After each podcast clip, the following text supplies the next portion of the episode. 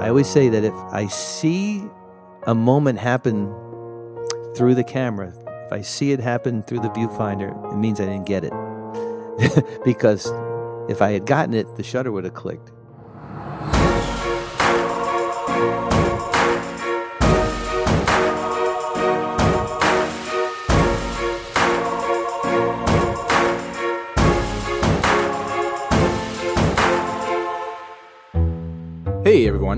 You're tuned into the Founder Hour. I'm your co host, Pat, and in episode 43, Posh and I had an epic conversation with legendary sports photographer and NBA Hall of Famer, Andrew Bernstein. Andrew has taken some of the most iconic photos the sports world has ever seen. If you're curious as to which ones, just search his name on Google and you'll see. We sat down with Andy to learn about a story of growing up in Brooklyn, how a trip to the national parks with his dad sparked his interest in photography, how he caught his first big break, and what it's been like working with NBA greats such as Kobe Bryant, LeBron James, Michael Jordan, and Magic Johnson. We also talk about his fondest memories, what goes into being a successful photographer and the preparation behind it, and his 20 plus year relationship with Kobe leading up to their new book together, The Mamba Mentality How I Play, which was released on October 23rd. Showtime.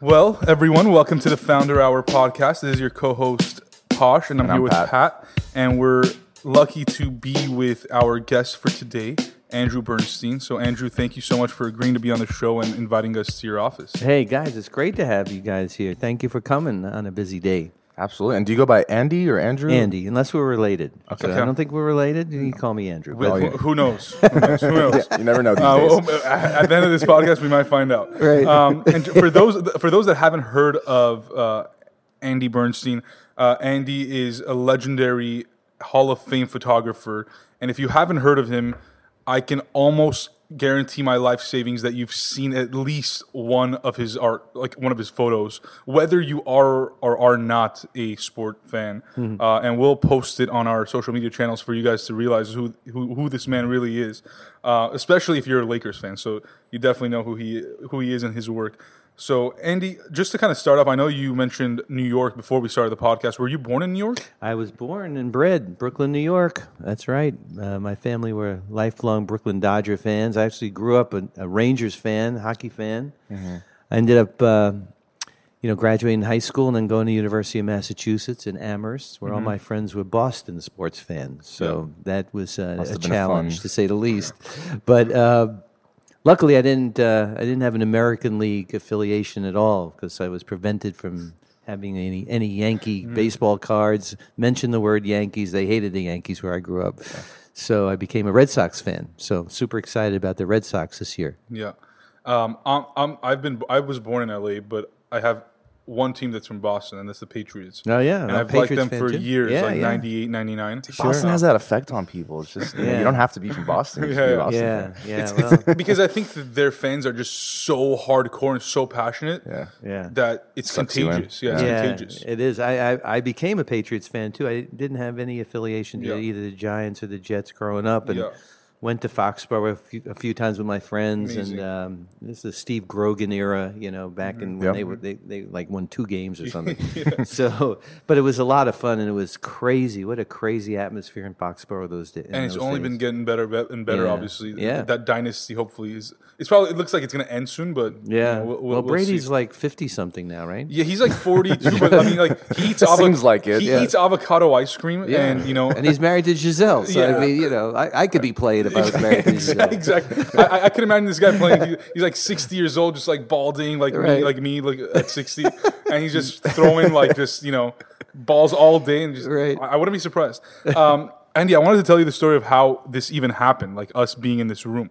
Um, so, like I had mentioned before, um, we've been doing this for almost a year now, and we've been hustling Pat and I uh, to you know meet with people in LA, and our whole thing is to meet people that are founders and creators and just visionaries in LA. And obviously, you know, you fit that mold perfectly. And we've been emailing back and forth with everyone, anybody that you could think of, we've emailed. Um, and so, obviously, Pat and I are big Lakers fans. And so, I was like, you know, we got to interview Kobe, but not b- because of his basketball career. I wanted to interview Kobe because of kind of the accolades and all the stuff that he's done after, and just how his mindset during his NBA career, and that's obviously something that you you know will be discussing in this book, Mamba Mentality. um, and how that's kind of impacted him now. And so I've reached out to him several times, several times, several times, several times. And finally, I saw him tweet a picture of him being on the Ellen show. And it was that wizard outfit. Mm-hmm. Yeah, right. And I think he was promoting uh, the Yeah. book, The Mamba Mentality. Right. And so I'm like, you know what? I'm gonna give it one more shot. so I sent him an email. I was like, "Hey, Kobe, happy Friday! Just saw you know that tweet with the Ellen costume. You look great. Would love to you know would love would love to sit down with you. Are you down?" Yeah. Long story short, he didn't respond. uh, but his ma- like his PR team from Rogers and Cowan did, and a couple days after, your PR team from Rogers and Cowan also hit Right. us up saying, "Hey, I know you guys hit up Kobe, but we'd love for you guys to also sit down, you know, with Andy." And so we're like, as soon as Pat and I saw that, we read that email. We're like, "This is a no-brainer." Awesome. Wow. So, so that's how we came to be. Yeah, yeah. Um, so, and I'm excited. You know, shout out to your team there. You know, Shay specifically Yep. was the one that reached out. Yep, So, when did you make the move to LA? Oh well, I came to L.A. Uh, during the blizzard of '78. It was uh, it was literally called the blizzard of '78 in Boston. I moved here in that winter and landed in L.A. It was 84 degrees. I'll never forget it. And, and I, I said, I'll never, you know, that was a one way ticket. I'm never going back. Yeah. I came out to, um, to finish school. I actually um, went uh, two and a half years at University of Massachusetts, then got accepted to Art Center College of Design, which is a really prestigious In Pasadena. yeah, um, commercial art, photography, design, um, car design, environmental, you know, all kinds of stuff. So I got accepted there, and while I was there, um, I started working as an assistant for one of my teachers, who introduced me to some Sports Illustrated photographers, and uh, that's where I really, you know, I'm a street guy from New York, so. I got my sort of book training, my lab training, my classroom training at Art Center, but I got my street training, like my arena, hit the ground training, um, working for these guys. And, and I learned a very specialized technique of lighting indoor arenas with these big strobe lights, which only Sports Illustrated was doing at the time. But I kind of parlayed that into uh, getting my foot in the door in the forum with the Kings and Lakers and then with the NBA. That was early 80s, and I was in the right place at the right time. And so, did you go to Art Center? I mean, were you studying photography there? Or Yeah. You saw they, they had a photography. Program? Oh yeah, no. Okay. Actually, the photography program uh, has the most students in it. Okay. I mean, the, the school has like around twelve hundred or so students, maybe fifteen hundred. The photography department has over three hundred, and they uh, it's a it's a huge department. And why photography? Like, what got you into it in the first place? Oh, that's a great question, Pat. I um, when I was 14, my dad and I made a trip out to the western states to go to all the national parks, and it was a two-week trip, just father and son. And my dad was a doctor, but he he thought he was, you know, an amateur photographer, or even better than an amateur photographer. so he bought me a camera, and he was going to teach me how to take pictures with it. And I, I you know, I had no interest in photography whatsoever until I got that camera. But it was an old what camera it Yeah, it was? an old clunker. And, um, it was a Canon TL camera. You know, all of course manual, everything, and, and uh, film. Um, and it is a great story about this. So, in those days, you would buy Kodachrome film, slide film, and with the roll of film, you got a mailer. You know, like an actual mailer that you stuck the film. You, you shot the film, you stuck it in the mailer. Wherever you are in the United States, it was prepaid. The, the film went back to Rochester, to their lab, Kodak, and then they would process the film and send you the, the actual slides to your house. Okay. You know, it was great. So, and they would come in these like these rectangular yellow boxes. So, you know, we're in Yellowstone, we're in Yosemite, we're in Grand Teton, Grand, you know, Grand Canyon, wherever we were, we're shooting film. And my dad would put his film in his mailer, and I'd put my film in my mailer, and end up in Rochester. When we got home, there's like 50 of these boxes sitting there at home. My mother was like, "What the heck is you know?" And so we start going through these rolls of film. And my dad, you know, is like, "Oh, this picture of Mount Rainier is unbelievable, and look at this one of, of Old Faithful, and you know, Half Dome." And I'm like, well, "Hold on, Dad, hold on. Let me let me take a look at that that roll." And he gives me the roll, and I'm looking through the slides, and then there's, there's pictures of him in those f- slides. So I'm like, Dad, these are my pictures, not your pictures. so he's like, Kid, you got some talent. You should stick with it. And I really, that's where I caught the bug. And I had a good friend in high school who uh, was a photographer, photography buff, and he had a dark room in his basement. And to see like the photo come up in the paper in the in the solution, you know, the print, it's, it was truly magical. Yeah. And uh, you know, I miss that today, but that's kind of how I got started. And then I know you said you were a sports fan growing up. Did you? I mean, did you see that intersection like being something you wanted to go into, like this intersection of sports and photography, or did it just kind of happen that way when you moved to to L- LA? And Well, I was always the shortest kid on the block, eh, but I loved playing sports. I loved playing. Uh, we played stickball, we played street hockey, we played tackle football in the snow. You know, anything we could do um, in the playground or on the street. And I, I just love sports. I came from a sports family. You know, my my family were, were crazy Dodger fans. You know, back in the day, and of course, you know, I was a hockey fan, and so it was a great marriage of the two passions. You know, sports, which I could never play. I never be on a varsity team or anything, but I love being around the game. Mm-hmm. And also photography, and then the third part of that was a great bonding thing for my dad and I. You know, we bonded over photography at the onset, but also over sports. So when I started traveling, you know, shooting fights, shooting NBA events, uh, international stuff, Dream Team, um, baseball, whatever it was, I would bring my dad with me. And uh, it was, you know, a fantastic uh, father son experience for a, a long time. I mean, he, until he died, I mean, he traveled with me, you know, three, four trips a year. wow, And I'm sure for him it was like not only proud that his son was doing this, but he was probably just so excited as a dude, just like Yeah. going to all these He got, he got a games credential, you know, he didn't have to pay for a ticket. Yeah. You know, it was, it was great. hang around your neck like Yeah, the yeah. best pastime. Yeah, and I made him carry my bags, but he didn't care. My son better be my, my son better be a photographer. um, so k- kind of just taking it back though, Andy.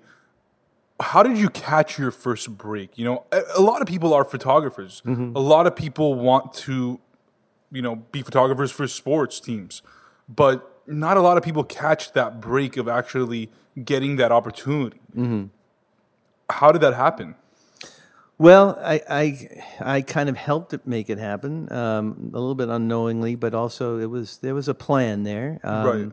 It's like, looking back, the dots kind of make sense. Yeah, like well, Steve when Jobs I said. when I was assisting and I learned this this specialized technique, I knew that the, the the the the photographs that I would be able to produce using this strobe technique would be better than anyone else could get not using the strobes. Because you know, keep in mind this is pre-digital, really badly lit arenas. The film was not sensitive enough to really capture the action well enough. You'd have to really basically only shoot in black and white. So color was almost unheard of, you know, or it was just you know grainy and yucky looking.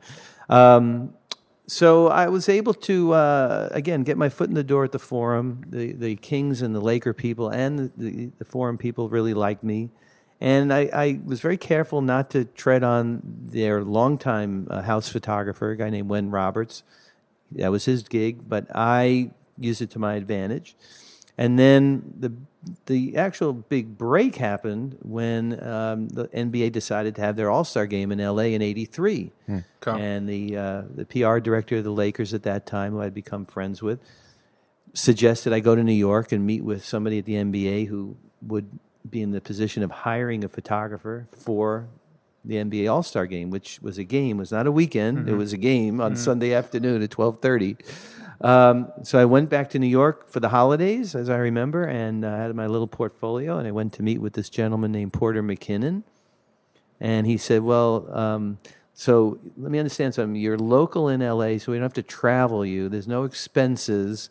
Um, we have like two hundred dollars or something for like the whole thing, and you'll do it. And I said, "Yeah, I'll do it." So I said, "Okay, yeah, you're you hired." were like convenient for Yeah. them. Yeah. So the next thing I know, I'm standing, you know, I'm standing in center court. Both teams are out there for the anthem, and who I'm going to ask you guys because you probably know this. Who comes out to sing the most iconic national anthem in the history of national anthems? 1983 NBA All Star Game. That's nine years before I was born. Okay, Marvin Gaye, and you Okay. and every you guys and everybody out there needs to look it up because it was it was literally voted the most iconic Really? rendition of the You national. know, I've never anthem. heard of that. It was five and a half minutes long. Wow. He riffed on it, and uh, But it was good. oh, it's unbelievable. It's it's it's it's legendary. I Really? mean, and that was that's how I broke into the NBA. I'm standing there, the guys start bopping around after about three minutes, you know, and I mean, are you nervous at this point? I, I was I was kind of uh, a little bit nervous. Yeah, I got to say I was nervous. I you know, no one was giving me any direction, so I just figured I would just wing it, you know. Yeah. And again, it was just the game then. Um, but I did have to do. I do remember I did have to do a team picture, which uh, was interesting. And I was working around people I knew well from the forum, so we all kind of looked after each other. And I, I, I made friends with some NBA people who are friends today, 40 years later, um, who I worked very, very, very closely with in those early days. So you said like no one was really giving you direction, and you here you are like this brand new- new photographer, and you're just kind of getting into it and, and learning the ropes.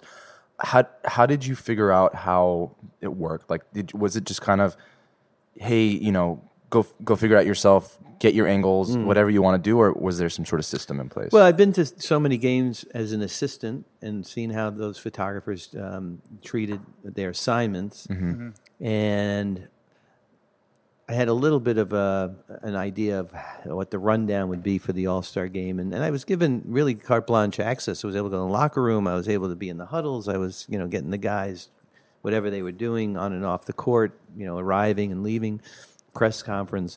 So I, I kind of had an idea of what was expected of me, and um, and it was it was fun. I mean, it was uh, an incredible way to break into the NBA. Were you ever starstruck by some of these folks that you were around? No, I honestly never. I, I was always in awe of them, but not starstruck. I mean, I there's a difference because Right. I, I'm very much in awe of what unbelievable athletes these guys Right. are. I mean, you and know, you've any- worked with like all the of best Yeah. of the best. Yeah, I mean, it could be Magic, could be Kareem, Kobe, James Worthy. Right. You know, in basketball, of course, Michael Jordan.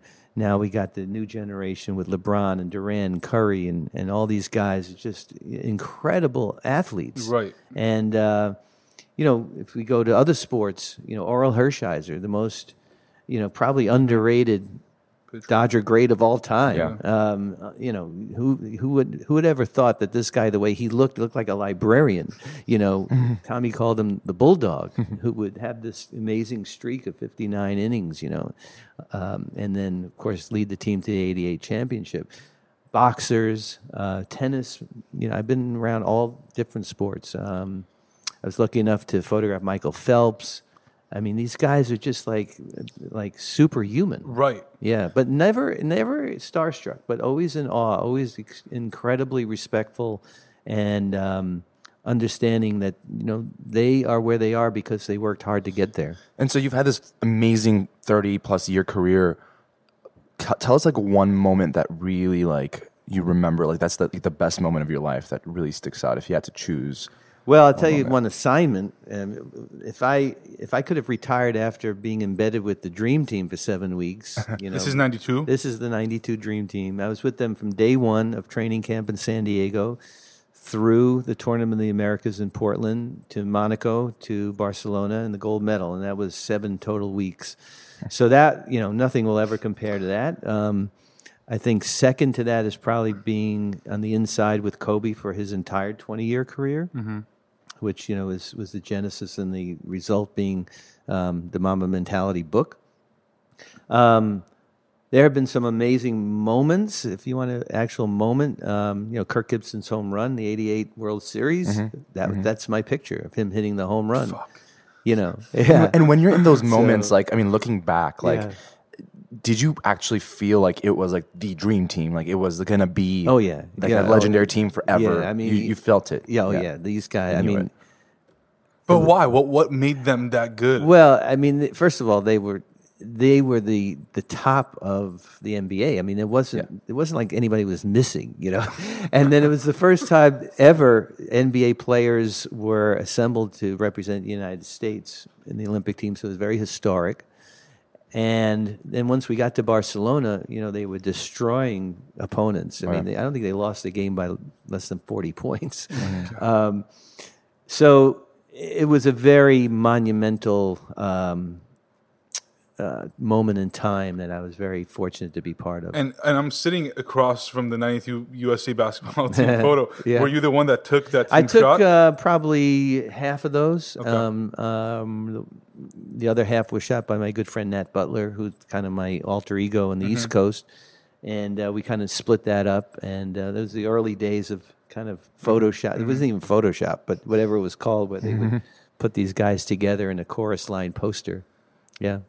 Andy, the one thing I'm curious about is throughout now, kind of looking back at your career, did you ever think when you were younger, when you first picked up that camera, that this was possible? No, no, but I, I, I no, I didn't, and I, I did have a aha moment though about photography as a career. At what point? Well, because I came out the summer of '77 Okay. was my uh, after my sophomore year at UMass. I came out to stay in LA with my sister, and um, she was filming a movie. She's an actress, so I was, I was going to the set with her every day, and I was bringing my camera with me, and the uh, the the unit photographer, the on-set photographer, was there every single day. Incredible guy named Alan Pape, who's passed away, but he was probably one of the greatest in the history of Hollywood. Um, he was, you know, took me under his wing, and he was there every day. And I'd bring pictures, and I'd go back into a rental darkroom and develop them and bring them to him. And and he said after you know five or six times of doing this, he told my sister, he said, you know, your brother's got some talent here. Now maybe it would be worthwhile if he's going to be here for the rest of the summer that he take a class. And there's a school called Art Center College of Design. They have a, a night class that it's an introduction to photography class. Maybe you know you guys can go up and check it out. So on an off day, my sister and I went up, and it was super cool campus. And I found out about the class, and I enrolled in it. I remember it was a Wednesday night class.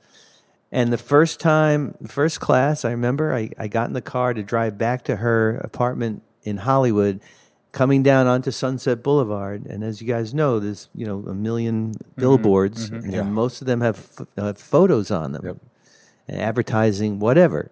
It's the first time ever I looked up and I said, "There's a photograph on that billboard that somebody must have taken or had to have taken, obviously." Mm-hmm. And therefore, there's like a business, like a career. There's like money to be made. here. There's yeah, it's like uh, it's not just screwing around with a camera. Right. Like there's actually a career you could make. Right. I mean, I had never put two and two together. That Right. But it was Yeah. crazy. Like, did you think back then? Like, obviously, um, now looking back, all these moments that you've captured really tell the whole story of history. Like, you wouldn't know those moments unless you saw. I mean, video. There's video too, but Mm. at the same time, like, there's something about capturing like one moment that just brings back all those memories. Well, did you know it was that powerful? I'm really fortunate to be part of, especially in the NBA, um, the incredible moment in time that the NBA experienced during Showtime, Jordan era, Shaq and Kobe. I mean, these, these 35 plus years, um, I don't think the league will ever see that again. Um, they're building on on that now, but um, so to be able to be to have my photographs be part of the visual history of the league is uh, is extremely gratifying and very humbling. Appreciate you mentioning that, but um, you know, after this Hall of Fame thing that happened last month, uh, Adam Silver said to me, he said he congratulated me, of course. and you're the second ever to. It's the Curt Gowdy Award, right? Curt Gowdy uh, Award for uh, media in, Yeah. in the print category. And you're the second photographer second ever. photographer, first NBA centric photographer. Um, and Adam said, uh, he said, I think your best pictures are in front of you. So I'm like, okay, I'll take that as a challenge. Thank you very much.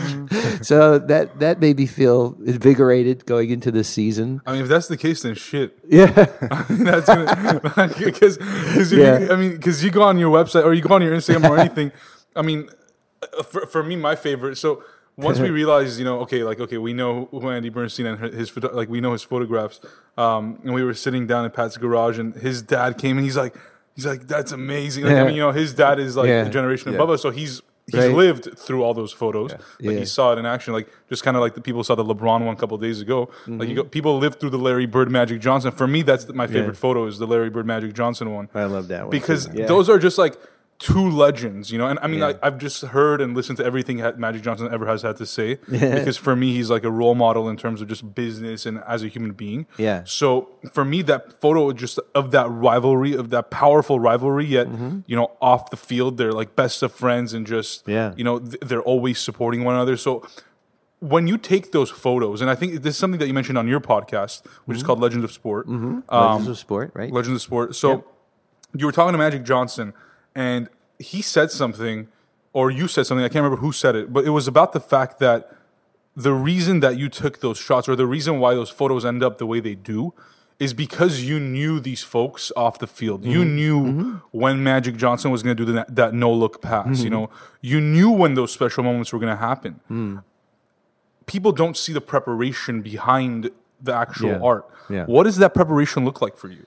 Well, um, the great Walter Iooss, who's basically the, one of the godfathers of uh, sports photography, you know, says that that luck is really due to preparation. Yeah. I know I'm paraphrasing Walter. Sorry, Walter, but um, I very much believe in that. I mean, uh, you know, for a typical 7:30 game, my team is at at the arena at two o'clock in the afternoon. We're setting up seven or eight remote cameras. We're we're um, you know getting my stuff ready for the game ahead, and then I get there, you know, a couple hours later, get all prepared because nothing happens by accident. So, you know, with Magic, for example, I mean, I- got lucky a few times with those no look passes, but I got burned a few times too because Yeah. you know, he'd be coming down the court full steam ahead. He got Worthy on one side, Cooper on the other side. He makes about 15 moves before he gets to the basket. You don't even know what he's You don't know what's going to happen. Yeah. Um, but you learn the guy's games, just like I learned Magic. I learned uh, learned Jordan's game. I learned Kobe's game as best I could. Um, Shaq was a lot more product- predictable because everything happened like right around the Right rim. there, not much movement. But you know, you, but you wanted to get that dunk Yeah. um, as ferocious as you could as a photographer. And one thing to keep in mind about the type of photography I do, especially with basketball and hockey, is that using this indoor strobe system, I can only shoot one photo every four seconds. Mm-hmm. Hmm. So I can't lean on a motor drive that takes ten or twelve frames a second Right. Mm-hmm. and mm-hmm. pick one out of there. I can I, c- I really can only shoot one photo. In my mind, I have to count to four, and then I can shoot another photo. Yep. So everything happens so quickly, Yeah. especially in basketball, hockey, any any sport really, that in those four seconds, you know, the ball could be down the other side of the court by then. Yep. Or you know, there could be a foul, it could go out of you know out of bounds, whatever it is. I mean, Derek Fisher shot in in what Zero point? point four. Zero point Yeah. four, So you have there been moments where you like missed it and like there's like Oh, a yeah. big moment where you're just like Oh, shit. absolutely. Yeah. There's, Yeah. If I, if I miss a shot because I either get blocked, if it's something out of my control, if I get blocked, a referee's in the way, guy's arm is in Yeah. his face, um, whatever, you know, it, I just chalk it up. If it's if it's something that, that I could have controlled in my own mind, like if the strobes don't work, which has happened, if uh, God forbid I go out of focus, if I don't time it right, you know, those are things that I I kick myself about. There have been times, oh, absolutely. There's four or five times I, I can probably think of that I just, you know, I went, I, s- I had a sleepless night. Let me just put Yeah. it to you that way. Yeah. Yeah. Unfortunately, but it happens. Yeah. It It happens. happens in everything that we do. Is like Yes. there's always disappointment, especially when it's something that's in our own destiny. Yeah. It's something that's in our own control. If Sure. we disappoint ourselves, nobody Yeah. else really knows about those mistakes. Yeah, yeah. Well, yeah, a lot of people know about mine because, you know, a lot of Andy, people. did you capture that moment? Yeah. Uh, well, I've gotten that call, and I've had to say, you know what, I missed it, or strobes didn't fire, or you know, all of the above. Referee got in the way, whatever. Yep. But are you almost playing like predictor at, at times, or are you just re- are you in that moment? Oh yeah, totally in the moment. I mean, you know, the book is called Mamba Mentality for a reason. yeah. and, And, that's a great segue into this book. yeah. I mean, you know, it's obviously Kobe's term that he Right. came up with, but it, he and I are totally in tune uh, about what Mamba mentality means. What is it? Well, for me, it, it's being completely locked in and getting rid of all distractions around me. So, as you know, you know it could be a regular season game, All Star game, or NBA Finals game. There's a lot going on around the periphery of what I'm doing. I'm sitting on the court. There's a lot of noise. There's a lot of distraction. I have to tune all of that out. Mm-hmm. I have to be very locked in and focused on what I'm trying to do, what I'm there for. I have to have 100% confidence in myself that I know my equipment. So there's no, not fumbling around for a lens or uh, uh, figure out a shutter speed or an f stop. You know, it's, it has to be a sixth sense. And Art Center actually helped me with that, really understand about everything technical photography wise and then of course learning as an assistant and then doing it on my own um, and then um, everything it took to get to that point is also the mamba mentality it's like a, a confidence not arrogance but it's a confidence in yourself that you're going to you're there for a reason. Right. That you sacrificed a lot. That you spent a lot of time doing your craft to get to a certain point. Mm-hmm. That you're put there for a reason. You know, it's not just random that I'm the guy, you know, sitting there in front of LeBron now. You know, Oh, we see- we his- see it. But but there's a reason why that is. Right. You know, and I pride myself in that. So from Kobe's standpoint, it's it's it's a much it's a much more um, I guess cerebral and and deeper definition for Mamba mentality. But he, um, as we know, you know, he became the Mamba, the Yep. Black Mamba, Yep. and he took on that persona, which was was deadly. I mean, he was deadly before, Yeah. but but the you know the veteran Kobe when he became Relentless. the Mamba was you know was basically unstoppable.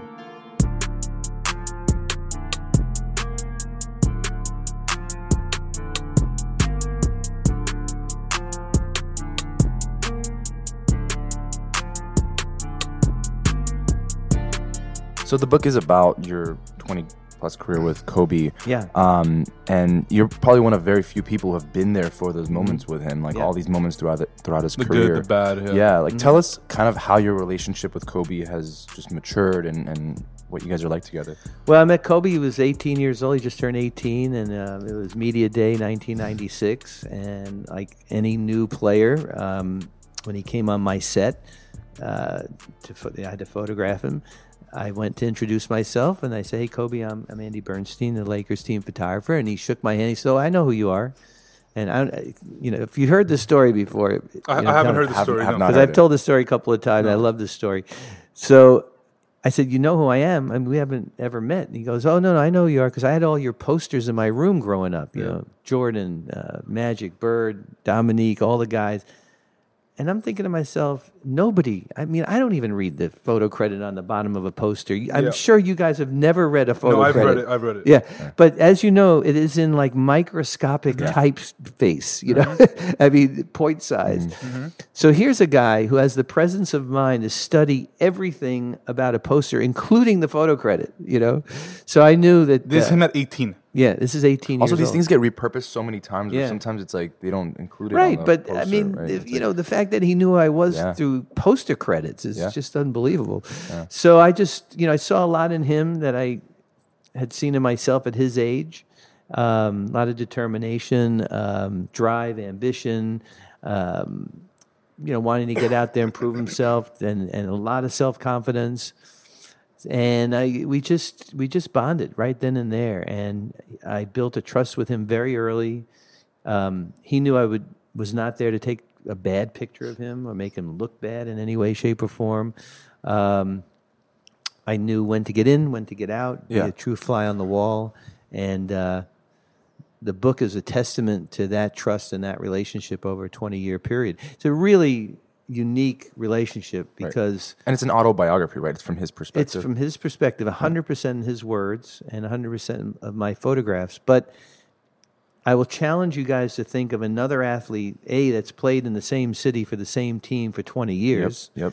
Who's been photographed by the same photographer for those 20 years. Probably I mean, he and I. Yeah. really sat down. And Kobe doesn't like to be um, challenged where he can't resolve the, the question. Yeah. And we couldn't come up with, you know, Derek Jeter came to mind, but he didn't play 20 years for the Yankees. And there's probably a group of people who photographed him. So it was amazing. Tom Brady, maybe, but he's probably Maybe. photographed by several different people. Possibly, but I yeah I can't pinpoint one person. So you know, it's really special. So anyway, that being said, it, it was just a, the opportunity to to partner and collaborate, Right. And the fact that he wanted to collaborate with me on this, I didn't have to sell him on it. Right. The original book idea actually was was was a big, splashy coffee table, you know, bigger book of you know huge pictures, and he I, I proposed that to him and his team, and he was very patient and went through and looked through it, and he closed the proposal. He said, "Andy, these are great." He goes, "But," he says, "We're going to do a book together, but it's not going to be this book." And I said, uh, "Why not?" He says, "Well, because you know that book might come later, but I want people to really understand what made me tick. I've never let anyone in, and if we're going to do a book together, it's going to be illustrated by your photos and my words." Yeah. In the moment, he said that. And you don't even have to think about it. and I, you know, that's just the way he operates. Andy, looking Yeah. back when you first met him, in all honesty, did you, did you think he is going to be great? I mean, like one of the greats, because you had met at the time Michael Jordan, Magic Sure. Johnson, Larry Bird, all those guys. Did you? Was he up Let's there? not be political here. I grew up in LA. I grew up on. Co- he's the greatest of all time. Well, you know, it's interesting because those guys you just mentioned all went to college. Yeah. They all came into the NBA later. You know, a lot of them went at least Right. two years. And Magic had not won four. a national championship Yeah. before, right? And I think Kobe was the first guy that I had met. Maybe, well, I, I knew Moses Malone, and he he had come out of high school. I didn't really know Moses Malone, but he was the first guy I met and that was around that came directly out of high school. There was so much hype, as Mm-hmm. you probably know, Yeah. of how, what an unbelievable high school player he was. So for him to come to the Lakers was very similar to Magic coming to the Lakers. Although, of course, Magic had you know those couple of years at, at Michigan State. And Magic got drafted by the Lakers, no? yeah. and Magic got drafted by the Lakers, Yeah. right? So Kobe, I think it was the 13th pick by Yep. Charlotte, was traded, Traded for by Vlade. Jerry West for Vlade. Great trade. Um, but Amazing trade. but the answer to your question was yes, because you could see in this kid's eyes that first of all, athletically he was like ridiculous, and I saw that in practice. And he was like a caged animal in that first year. I mean, they didn't really play him that much. Yeah. Del Harris kind of held him back, um, and which was probably, in retrospect, a good idea. And then, of course, you know, we got to the playoffs, and he didn't have a good playoffs against Utah. And any other guy might have like kind of shattered their confidence at 18 years old, but he he said he shot a million jumpers that summer, and he got his you know his game together and came back and.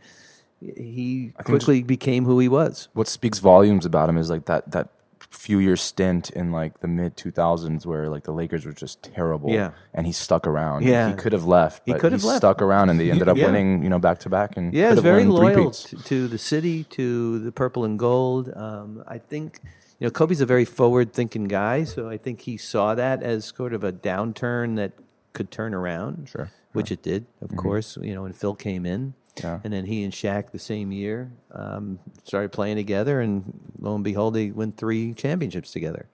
So the book is um, from his perspective, but from your perspective, you know, I don't want not to spoil the book or anything, but is there anything that maybe kind of just everything that's been documented about Kobe that people know about Mm-hmm. Yeah. him already? Yeah. Uh, I'm sure there's a lot in the book that people don't know and they'll find out. Mm-hmm. But is there anything that you know about him and the type of person he is that you've seen behind the scenes that maybe people don't know? Well, I knew how dedicated he was and how committed he was, but I didn't know how like obsessed he was. I mean, Yeah. I mean the guy just just took it up like notches that none of us imagined. I mean, this is a guy who was doing workouts during USA training camp in Las Vegas at three o'clock in the morning. You know, other guys are out partying or the casino or whatever they're doing. He's got he's got a Pilates class, you know, in his suite. Um, a lot of his teammates, Laker teammates, never saw his private workout. I did um, because he did it at Staples Center. He would do it in the Kings locker room, uh, in the Kings training room, and he and his private trainers. And I would, you know, go tag along a couple of times, and a lot of that's in the book. And he talks about his mental preparation, his um, process and craft. The book is broken into those two um, kind of dynamics of his game, how he how he took care of his body, how he mentally prepared, how he recovered from injury, how he stayed at the top of his game for 20 years, especially after such a devastating injury late in his career as a as a torn Achilles. I was gonna just mention that that Yeah. is probably my favorite photo of all time. Is, is him sitting him sitting just you know hand hand in, Yeah. uh, hand in face, just Yeah. looking at the ground, and you can feel just all the emotions. Yeah, yeah, it was uh, it was unbelievable. I mean, I actually wrote in the afterword of the book about how quiet Staples Center was in that moment. yeah. That you know, like a fallen giant. You know, he had just crumbled there, and then when he got up, went to the bench, and then walked across the court to shoot free throws. Yeah. I mean, it was a superhuman feat, honestly. And then, you know, I was there to, to document his recovery for that. I was actually in the book, photos that had never been seen before of him getting his stitches out in his Achilles. And um, there's a bunch of pictures in there that are um, never been seen before. So people will be very, uh, I think they'll be very enthralled and very interested not only what Kobe had to say, but he actually writes directly on some of the photos. He he Hmm. he will. It's like we gave him prints, and he would write on them with Sharpie. Actually, Oh, wow. what's going on in the picture? Wow. So like from his like mind. Yes, mind- yes. Wow. You know, how Bruce Bowen is playing him or Mm-hmm. Dou- double team, you know, how he would get out of a double team with, with Dennis Rodman and, and Michael Jordan. Or what's he talking about? You know, we all saw him talking to Michael Jordan on the court. Yeah. We couldn't hear what he was saying. Right.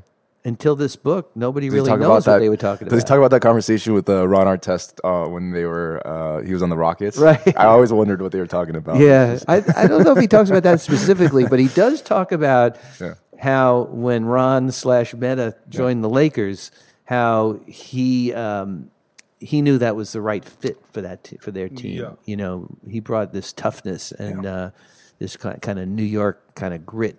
Yep. And uh, I love Metta. Metta was on my podcast, one of my best guests. I mean, the guy is just He's just someone you want on your team. yeah, and he's he's just yeah he yes absolutely yeah, and you don't want to be on the other side of, of a fight with that guy either. No. That too. That too. Yeah, Andy, you mentioned something about Kobe that I think also applies to you, and that was the obsessiveness. You know, the focus. And obviously, if you weren't so obsessed with what you were doing, I don't think you would be doing it, and I don't think you would be doing it at this level. yeah, You know, how much emotion goes into these photographs and these moments? Mm-hmm. I mean, because when I see these photos, I see like a fan. I, I see a fan taking these photos. Mm-hmm. It's not just a photographer that is not emotionally attached. You know, Oh, that's an interesting one. Um, well, Kobe has a great quote that I like to use that uh, if, if you're not obsessed with what you do, we don't speak the same language. yeah, So he and I bonded that way. I mean, he saw how obsessed I was with my craft Yeah. and what, you know, what I do for a living, as well as it's very easy to see what how obsessed he is. Um, I try not to be a fan. Um, it's hard. It's hard not to be a fan, but um, I have a job to do, and if, Right. if I'm a fan, the next logical step after that is that I'm then watching the game instead of recording the game. And if I'm doing that, I'm not doing my job. So I always say that if I see a moment happen through the camera, if I see it happen through the viewfinder, it means I didn't get it. because if I had gotten it, the shutter would have clicked, right? So if I see it, it means I'm I'm late or I'm not focused or I'm, I'm you know I should be in another line of work, quite honestly, because there's a lot of guys sitting to my left and my right who probably got that picture. right. Yeah. Who should read this book? Wow. Um, you know, that's one of the early things that we talked about, and, and he wanted he wants it to be, first of all, a teaching book.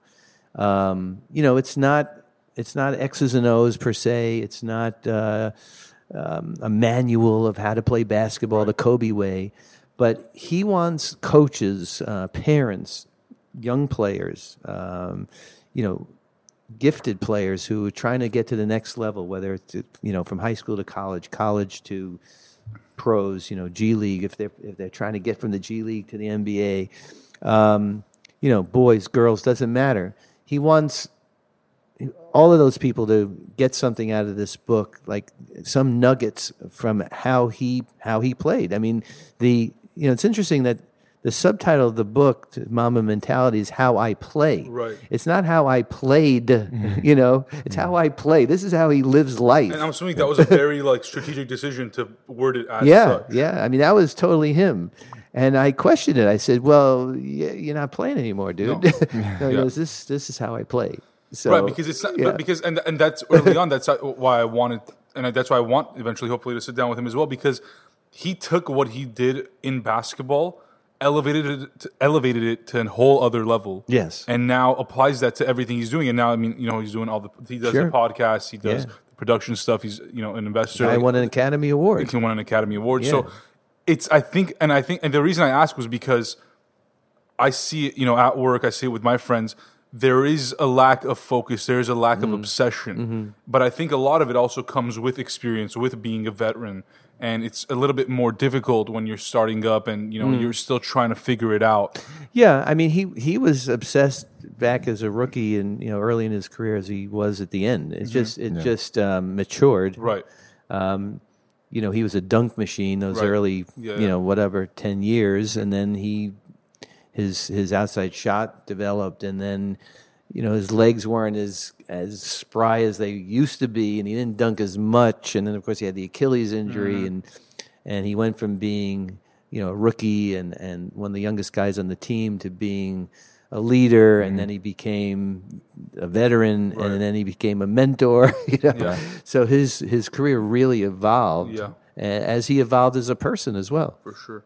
And Andy, I know we could sit here all day and talk, but you have to head to the Lakers game to actually. Yeah, shoot that's the a Lakers game tonight. I don't know what's Um, going on. yeah, but- he, he, sound, he sounds so excited. No, I am. that I'm- he to see the Lakers winning. I'm a little bit uh, jacked up uh, Yeah. as we record this. This Right. is It's the pretty- first Lakers home game of the the season. Well, it's the first Lakers home game, which is you know en- enough uh, pressure, but Yeah. it's LeBron's, LeBron's first, first. home game, In and it's Staples. on. Yeah. You know some some weirdness of scheduling um, has the Lakers playing the back end of a doubleheader at Staples Center. So as Oh, we're really? as we're talking right now, I know this is going to air later, but.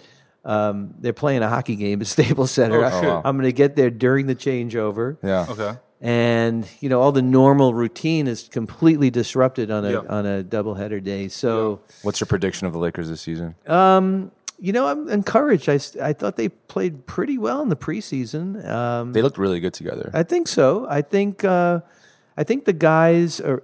The last thing we want is is those guys to defer to LeBron. Like, uh, you know, that was the whole knock on on the Kobe era. Mm. Is that the guys, the young guys, just stood around and watched Kobe play. They were dependent on him. yeah, Which was LeBron last year. yeah, and, And and the LeBron's going to need he's going to need the ball in his hands. You know, they'll figure that out. Um, he he's he's in, incredibly generous. You know, I think a little Yeah. overly generous, Yeah. generous right now with trying to get the, all the other guys involved. They got some great players on Oh this man, team. So Kuzma excited. and Yeah, Josh and Hart Lonzo. Look how good up. Lonzo looks. You know, even with, with that tweak of the knee that he's trying to get over. Um, I'm, I'm- I'm so excited to see Josh Hart step it up. the yeah, way he Josh has. Hart. I mean, JaVale McGee. I mean, was all- I don't know. This Look, guy we're gonna was. win the championship this year. I don't care who disagrees with me. you know what? You I'll- heard it here. You heard it here. I'll take it. It's the mamba mentality. You got to stay focused, stay positive. but they um, they are definitely going to be an exciting team to Oh, yeah. watch. A lot of fun. I mean, the LeBron show is in full force. Of it kind of reminds me a little bit of the Bulls era, which Oh, was yeah. kind of like a traveling rock show, you know. And uh, it's the same thing with LeBron. Well, it's going to be exciting for you, that's for sure. Yeah, for sure. And again, I'm thankful. Um, I'm up to the task of, of being the guy, you know, right in front of LeBron, and uh, And we can't wait to see just all the pictures and the photos and the memories that you know you're going to create on a daily. I mean, uh, uh, right after we agreed to do this, I saw the LeBron photo of just him dunking. Well, how ridiculous! like- his first official points right? as a Laker is a breakaway dunk. Amazing. It was You know, unbelievable.